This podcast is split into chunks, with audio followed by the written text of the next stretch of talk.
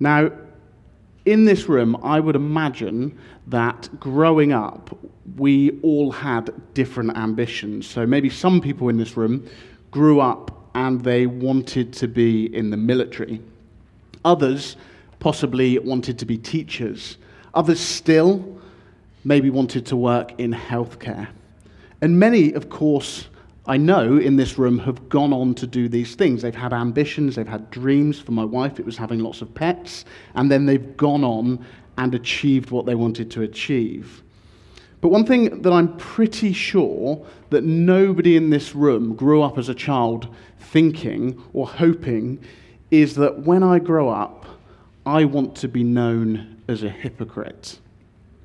But at the same time, I'm pretty sure that every single one of us would have to admit that at times we have acted hypocritically. We've said one thing, but we've done another. So, why do we sometimes do this, even though, even as children, we know how undesirable it is? Well, maybe in part it's because we rationalize our behaviors.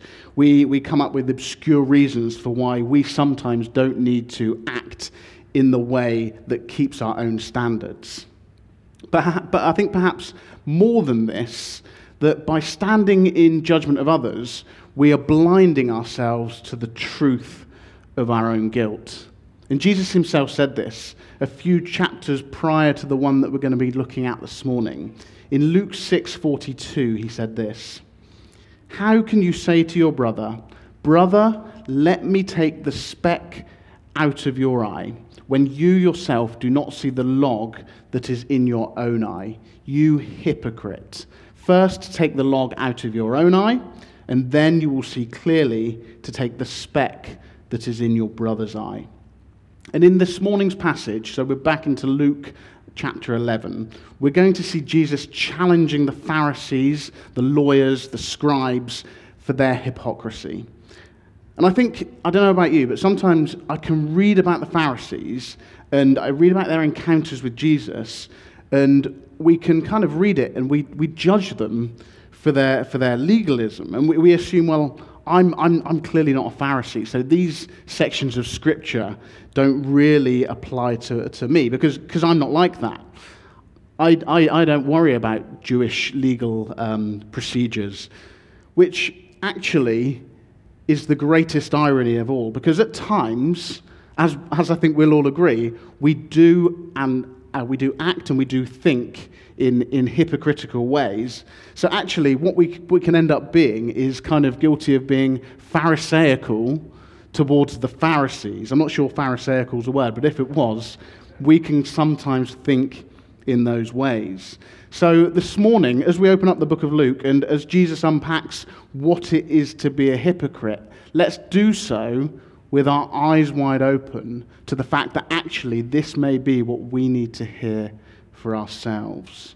And being really honest with you, being open with you, as I've been preparing this sermon, in, in hearing what Jesus has to say about hypocrisy, God has really challenged my heart. He's really highlighted in my own life areas of hypocrisy in, in my heart attitudes and my motivations uh, in a greater extent than, than I want to admit, certainly, in a greater extent than, than I actually thought possible. So, my, my, my prayer this morning is actually that we would see something of the truth of our own motivations. And, and be assured, I am preaching this to myself as much as I am to anyone else this morning.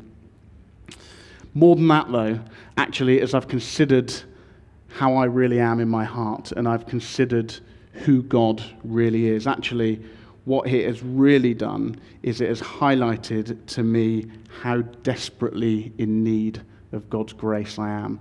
And actually, that is what I'm really praying for this morning. Not only that we see maybe areas of our heart that are hidden to ourselves, but in doing so, we understand that actually we need God's grace, we need God's love, because without Him, we will remain in that darkness.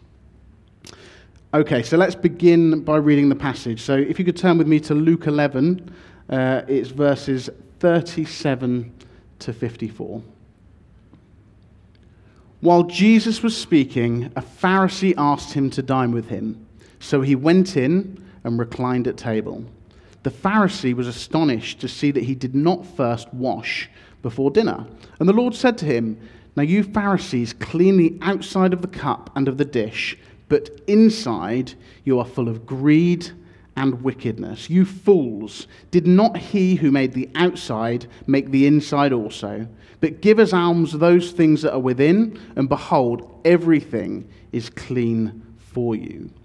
But woe to you, Pharisees, for you tithe mint and rue and every herb, and neglect justice and the love of God. These you ought to have done without neglecting the others. Woe to you, Pharisees, for you love the best seat in the synagogues and greetings in the marketplaces. Woe to you, for you are like unmarked graves, and people walk over them without knowing it. One of the lawyers answered him, Teacher, in saying these things, you insult us also. And he said, Woe to you, lawyers also, for you load people with burdens hard to bear, and you yourselves do not touch the burdens with one of your fingers. Woe to you, for you build the tombs of the prophets whom your fathers killed. So you are witnesses, and you consent to the deeds of your fathers, for they killed them, and you build their tombs. Therefore, also, the wisdom of God said, I will send them prophets and apostles, some of whom they will kill and persecute, so that the blood of all the prophets shed from the foundation of the world may be charged against this generation, from the blood of Abel, Abel to the blood of Zechariah, who perished between the altar and the sanctuary. Yes, I tell you, it will be required of this generation. Woe to you, lawyers, for you have taken away the key of knowledge. You did not enter yourselves, and you hindered those who were entering. As he went away from there, the scribes and the Pharisees began to press him hard and to provoke him to speak about many things, lying in wait for him to catch him in something he might say. Now, this is quite the confrontation, isn't it? Picture the scene. Jesus has just been invited to dinner by one of the Pharisees. So the Pharisees' assumption is probably that Jesus will be grateful for such an invite. After all, up until this point, Jesus was mainly eating with tax collectors and sinners. I think this is only the second occasion in the book of Luke that we read of him being invited to a Pharisee's house. So, so maybe their view, the Pharisees' view, was well, this is going to be an honor for Jesus to come and eat with us. But then Jesus acted in a way that the Pharisee wasn't expecting. He didn't perform the ritual washing that the Pharisees would have expected as part of the Judaic tradition, which, which as we read here, it caused the Pharisee to be astonished. He was in a state of shock.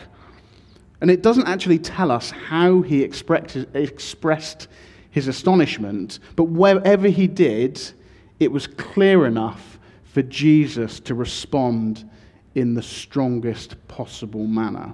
Firstly, by calling the Pharisees fools, and then by pronouncing woes upon both the Pharisees and the lawyers or the scribes. And I think it's, it's fair to say that up until now, in the book of Luke, the tension between Jesus and the religious leaders had been bubbling under the surface.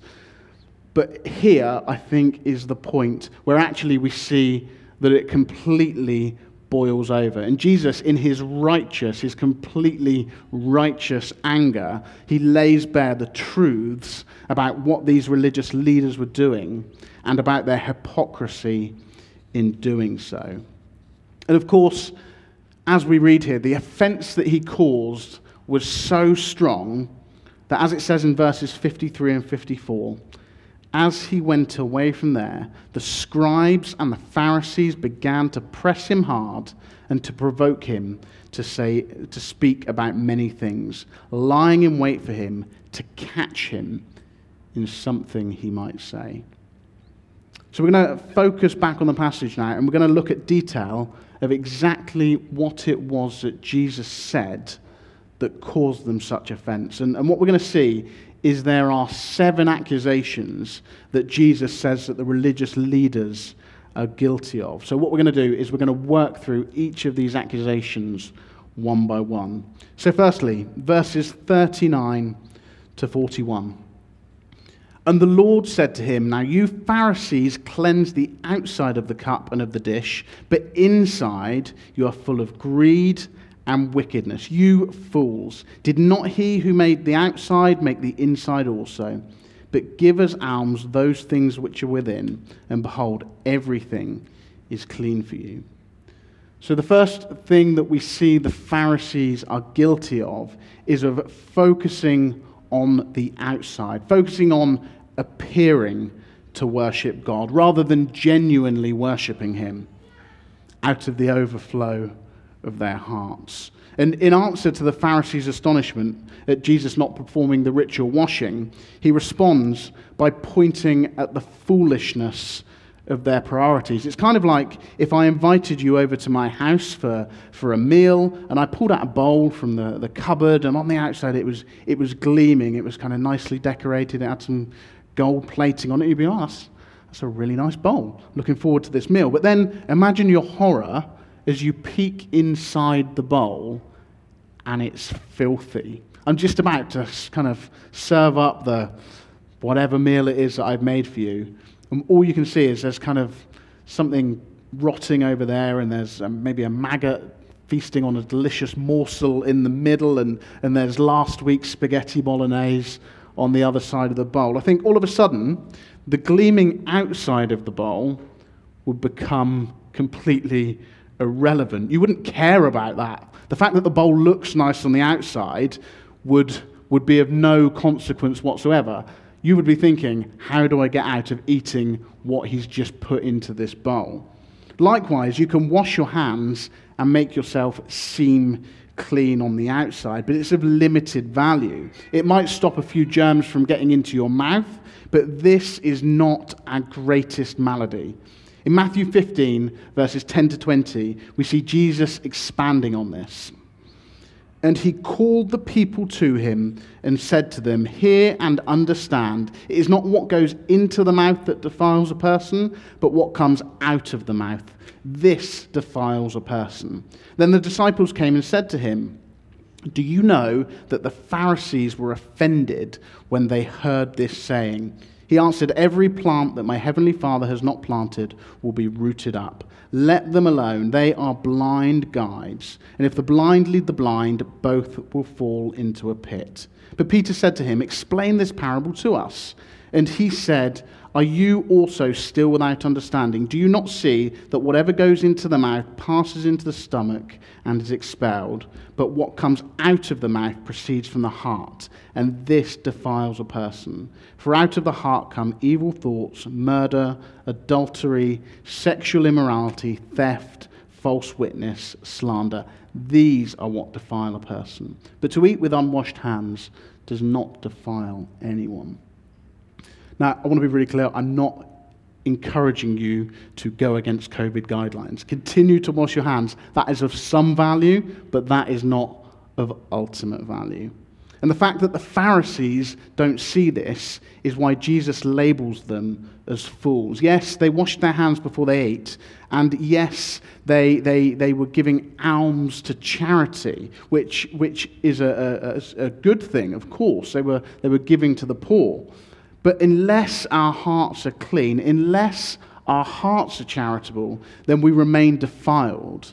And if we remain defiled, then actually this isn't true worship of God. So we must question our own actions and our own motivations in this regard. Is it possible that we ourselves are more concerned with appearing to be upright and respected than actually following Jesus.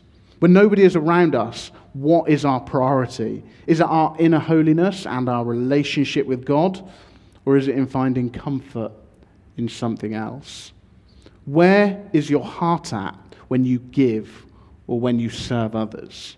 Do you do it out of a sense of duty, maybe begrudgingly feeling uh, as though we're owed something? Or is it a genuine joy to be worshipping Jesus by using what he has given us in order to bring glory to Him. For some, like I say, myself included, these are going to be some pretty difficult questions. But we must recognize the truth in order to see God's magnificent grace. Okay, continuing in the passage. We're going to read Luke 11:42. But woe to you Pharisees, for you tithe mint and rue and every herb and neglect justice and the love of God. These you ought to have done without neglecting the others. Okay, so accusation number two is that the Pharisees were guilty of exchanging what was important with what was essential. Exchanging what was important with what was essential. Because we see here the Pharisees were very careful to meet their legal demands of, of tithing, right down to the smallest of plants and herbs. They could not be faulted in this which of course was their aim to not be faulted. Hence, this strict adherence to the law down to the minutest of details, making sure that every jot, every iota was accounted for, so that they could be seen as being righteous. But in doing so, in tithing their mint and their herbs, no doubt exactly 10%, not a, not a, a, a weight over, the Pharisees had missed out on the bigger picture of God's law. And as Jesus pointed out, they, they diligently focused on the smallest of requirements whilst ignoring God's overarching desire for justice and love. This is tragic. All good gifts come from God. The tithe was never about God needing the kind of 10% from his people in order to keep his head above water. It was to help his people to recognize with thanksgiving what he had given to them and to remind them of their dependence upon him. So, yes, tithing was commanded. Yes, they were right to do so. But to tithe while neglecting the love and the justice of God is akin to a parent, sorry, akin to a child uh, that tidies their room perfectly, but then speaks nothing but hateful words to their parents. Paul expands on this on his first letter to the Corinthians in chapter 13, verses 3 to 7. He says this If I give away all I have, and if I deliver up my body to be burned, but have not love, I gain nothing. Love is patient and kind. Love does not envy or boast. It is not arrogant or rude. It does not insist on its own way. It is not irritable or resentful. It does not rejoice at wrongdoing, but rejoices with the truth. Love bears all things, believes all things, hopes all things, endures all things. Now, if we are careful to read our Bibles and to pray every day, and if we faithfully attend home group, and if we come here on a Saturday to church, or we, we watch the live stream on a Friday or Saturday to church, if we do this faithfully, but we neglect love and justice, maybe as demonstrated here in 1 Corinthians by being envious or boastful or arrogant or selfish or irritable or resentful, maybe a combination of those six things, then we too are likely to be guilty of what Jesus is accusing the Pharisees of. It's sobering. Okay, let's head back and read verse 43. Woe to you, Pharisees, for you love the best seat in the synagogues and greetings in the master, uh, marketplaces. Okay, so here's the third accusations. The Pharisees were guilty of the fear of man. Because we see here that the Pharisees loved the privileges that came with their position. They wanted to be admired as men of God rather than actually be men of God. This is what Jesus is essentially saying is that they're guilty of, of the approval from man rather than from God. They want people to be impressed by their status, they want people to be impressed by, by who they are. They are man pleasers, not God pleasers. They are man fearers and not God fearers. And this, of course, can manifest in our own lives in a number of ways. Maybe for some, fear of man means that we never actually share the gospel because we don't want to be rejected for our beliefs. Or maybe actually we, we favor others that can give us status. So, of those here that have jobs, a good question to ask yourself is do you invest as much energy in building relationships with people that are, are beneath you on the, the work hierarchy as you do with building relationships with those that are above you in that hierarchy? Or maybe you're guilty of providing selective updates to, to your DNA groups or in your home group about how your spiritual life is doing. Maybe you talk of your, your fantastic Bible reading exploits or, or prayer from that week, but actually you neglect to mention that you've not really connected with your wife or, or husband on, on any level for the last few weeks. Whatever it is, if we're more concerned about what other people think about us than we are about pleasing God, then we too, again, are guilty of the same hypocrisy that is causing Jesus to pronounce this woe upon the Pharisees. Okay, back to verse 44. Woe to you, for you are like unmarked graves, and people walk over them without knowing it. Okay, so number four, the Pharisees are guilty of teaching their hypocrisy to other people who are unaware of it.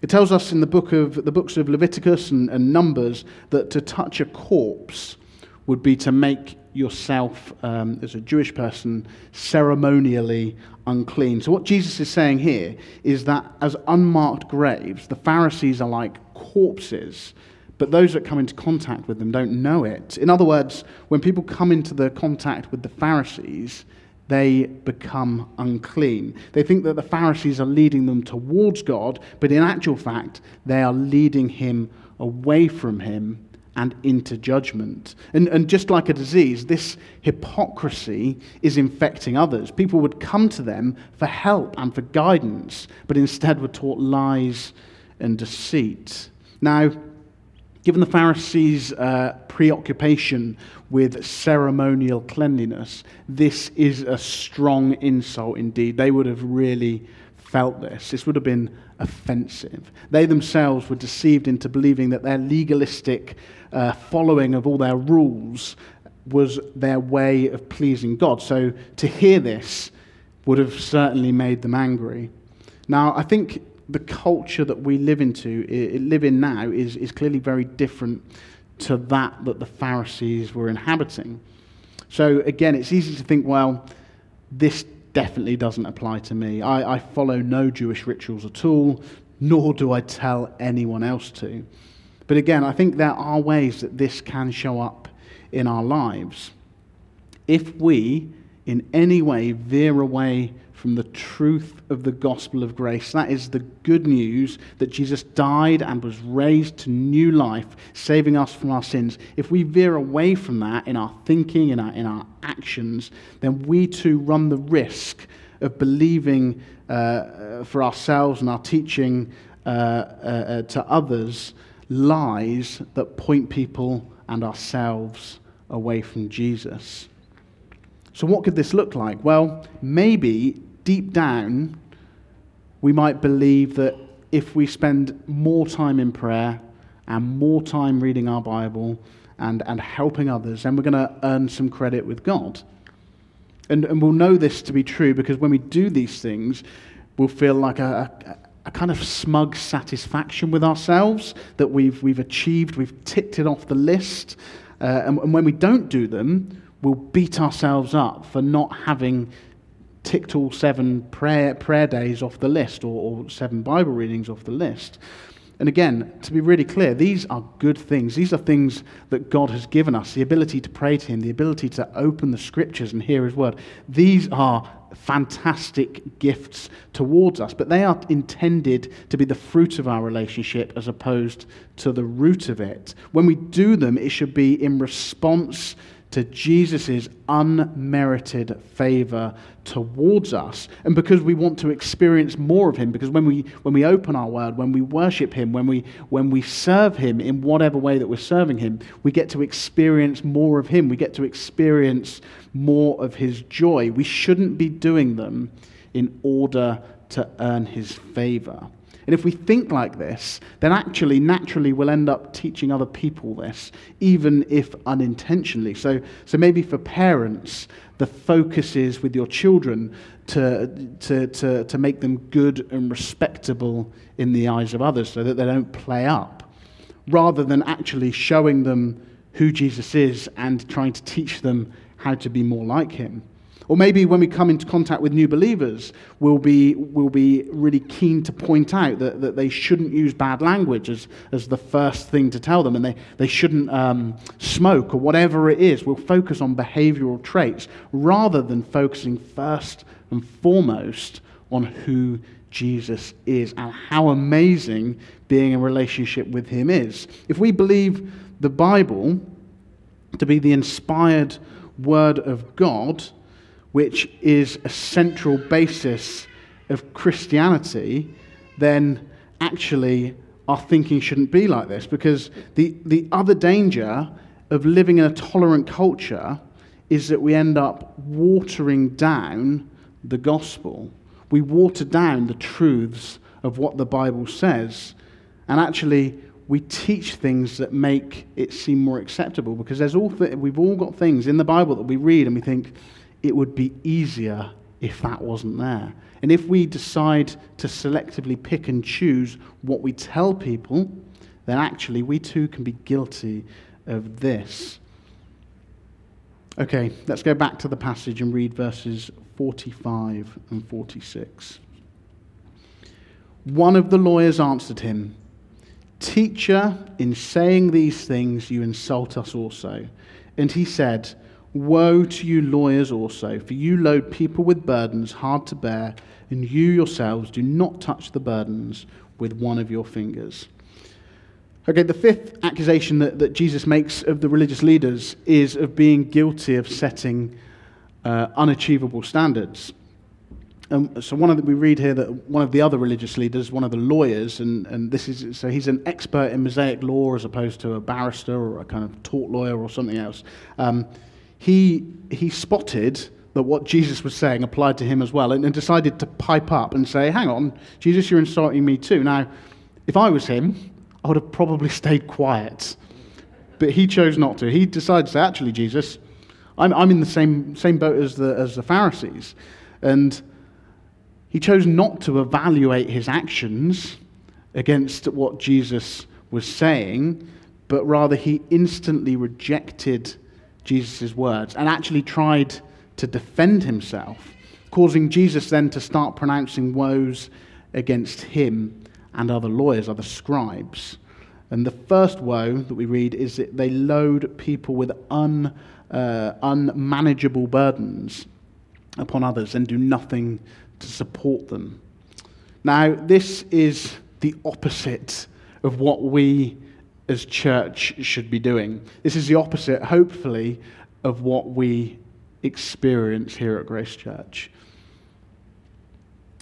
Where we are heavily burdened, we should be seeking to point each other towards Jesus. As we read in Matthew 11, verses 28 to 30, Come to me, all who are labor and are heavy laden, and I will give you rest. Take my yoke upon you and learn from me, for I am gentle and lowly in heart, and you will find rest for your souls. For my yoke is easy and my burden is light. Jesus' burden is light. We are to be encouraging each other in loving and serving and following Him. We shouldn't be placing unrealistic expectations upon each other. So, an example, perhaps, how this could, could kind of show itself up in our lives. You may be particularly passionate about a particular ministry area. So, you get hugely frustrated by others who don't share in your passion. But maybe actually they're called to share and serve in a different way. Or it, it, maybe you, you, you feel upset. And I, I, think probably everybody has experienced this, but you, have you've shared something with somebody, um, something personal, and you've, you've wanted them to help you with your burden, but actually they've not supported you in the way that you had hoped. Maybe they, they'd not kind of supported you or called you as often as you'd hoped, or, or maybe it just, it, you just didn't get back from them what, what you thought you might. Actually, we shouldn't be putting those expectations on others. Of course, we should be seeking to serve each other in those ways, but we need to show grace and forgiveness towards each other because actually we've all got our own struggles. Of course, I want to be really clear again. This doesn't mean that we shouldn't speak the truth in love to our brothers and sisters. So if we see a brother or sister that is, is walking in a way that is not following Jesus, uh, but I think this is the key, they're not following Jesus as they should, then we should speak to them out of love with a desire for them to prosper in Jesus any other motivation, if it's for our own personal gain, particularly, then like the lawyers, we're guilty of laying unnecessary burdens on other believers. Okay, just two woes to go. Uh, so let's read verses 47 to 51. Woe to you, for you build the tombs of the prophets whom your fathers killed. So you are witnesses, and you consent to the deeds of your fathers, for they killed them, and you build their tombs. Therefore, also, the wisdom of God said, I will send them prophets and apostles, some of whom they will kill and persecute, so that the blood of all the prophets shed from the foundation of the world may be charged against this generation, from the blood of Abel to the blood of Zechariah, who perished between the altar and the sanctuary. Yes, I tell you, it will be required of this generation. Now, I'm going to be really honest. I struggled to think up of a way uh, uh, to, to summarize this. So, if this doesn't quite work, accept my apologies, but hopefully, I'll explain it a little bit better. So, here I've said that they are guilty of talking the talk, but not walking the walk. So, what do I mean when I say that? Well, here, Jesus is accusing the religious leaders of seeing the sin in, in, in those that came before them, in seeing the sin in others, but not recognizing the sin in our own hearts. So they would build tombs in honor of the prophets who had been killed by their forefathers, as if to suggest that if they were their forefathers, they wouldn't have killed the prophets. But as Jesus prophetically points out, it is these very religious leaders that would put to death the apostles. Indeed, it was these very religious leaders that would put Jesus himself to death. Now, as readers of this word here and now, again, it's easy for us to believe that we would not behave so despicably. It's easy to think that we would neither put to death the Old Testament prophets, nor would we put to death Jesus and his disciples. But the truth is, apart from Jesus' salvation, we'd be wrong. We read this in Ephesians 2. And you were dead in the trespasses and sins in which you once walked, following the course of this world, following the prince of the power of the air, the spirit that is now at work in the sons of disobedience, among whom we all once lived in the passions of our flesh, carrying out the desires of the body and the mind, and were by nature children of wrath like the rest of mankind. But God, being rich in mercy, because of the great love with which He loved us, even when we were dead in our trespasses, made us alive together with Christ. By grace you have been saved, and raised us up with him, and seated us with him in the heavenly places in Christ Jesus, so that in the coming ages he might show the immeasurable riches of his grace in kindness toward us in Christ Jesus. For by grace you have been saved through faith, and this is not of your own doing, it is the gift of God, not a result of works, so that no one may boast. For we are his workmanship created in Christ Jesus for good works, which God prepared beforehand that we should walk in them. Without God's grace given freely to us, we are dead in our sins. We are unable to do what is right. The only reason that we are not with the Pharisees in opposing Jesus is because in his mercy he loved us whilst we were still dead in our sins and he changed us and he saved us, not by our merit, but as a gift. His forgiveness towards us is phenomenal. The reality is, as well, is that in one sense, we did actually put Jesus on the cross. Because on the cross, Jesus paid for our sins. Of course, it was his will, but it was our sins. So we are, in that sense, without Jesus, we would be as guilty of killing the apostles and Jesus and killing the prophets before him as the Pharisees were here. So let's not be guilty of seeing the sin in others, but neglecting to realize it is only by his grace that, that, that we are made right with him. Okay, the final woe. Woe to you, lawyers, for you have taken away the key of knowledge. You did not enter yourselves, and you hindered those who were entering. So, number seven, Jesus is effectively saying that the lawyers, the scribes, are guilty of doing the work of Satan in pointing people away from Jesus. And this final woe, I think it kind of sums up everything that has come before it. In their blind hypocrisy, what they've done is they've not only not seen the truth of who Jesus is, but actually they have hindered others from doing also. As I've said, in other words, they've done the work of Satan. Now, this really does underline how serious hypocrisy is. And this is why it's so important that we recognize it in ourselves. So, if, like me, you can see in your heart a proneness toward acting in this way, the obvious question we must ask ourselves is how then do we respond? Well, let's remind ourselves firstly of how the Pharisees, the religious leaders, the scribes, the lawyers, how they responded in verses 53 and 54. And let's do the opposite. As he went away from there, the scribes and the Pharisees began to press him hard and provoke him to speak about many things, lying in wait for him to catch him in something he might say. Now, the Pharisees had a choice. They could choose humility and respond by asking Jesus what they must do to turn from their sin, what they must do to turn from their hypocrisy. They could, that, that, was, that was one option. Or, or they could choose pride and reject Jesus' message, which, of course, as we read here, is what they did. And they remained enemies of God.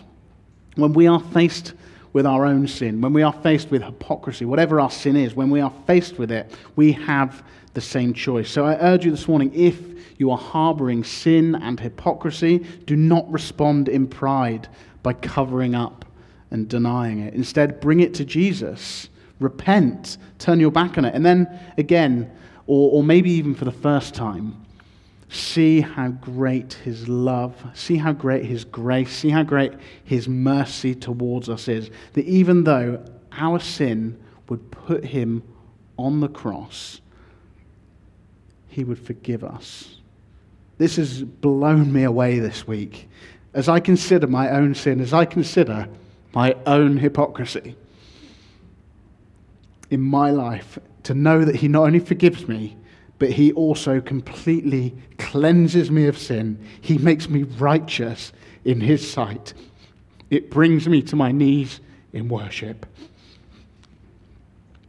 Sorry. So let's worship him. Let's offer him all of our words. Let's offer him all of our actions. Let's offer him all of our thoughts. And let's offer him all of our voices. Let's offer Jesus our whole lives because he is truly worthy. Let's pray. Lord Jesus, I thank you that even though I am a sinner by nature, you have made me well. Lord Jesus, that you went to the cross for us, Lord so that we could come before the Father, so that we could be known as righteous in your sight. We have done nothing to deserve this, but you have poured your grace out freely upon us. Lord Jesus, help us to live lives that bring you glory, to live lives that worship you. Help us, Lord, to continually become more like you. I pray this in Jesus' name. Amen.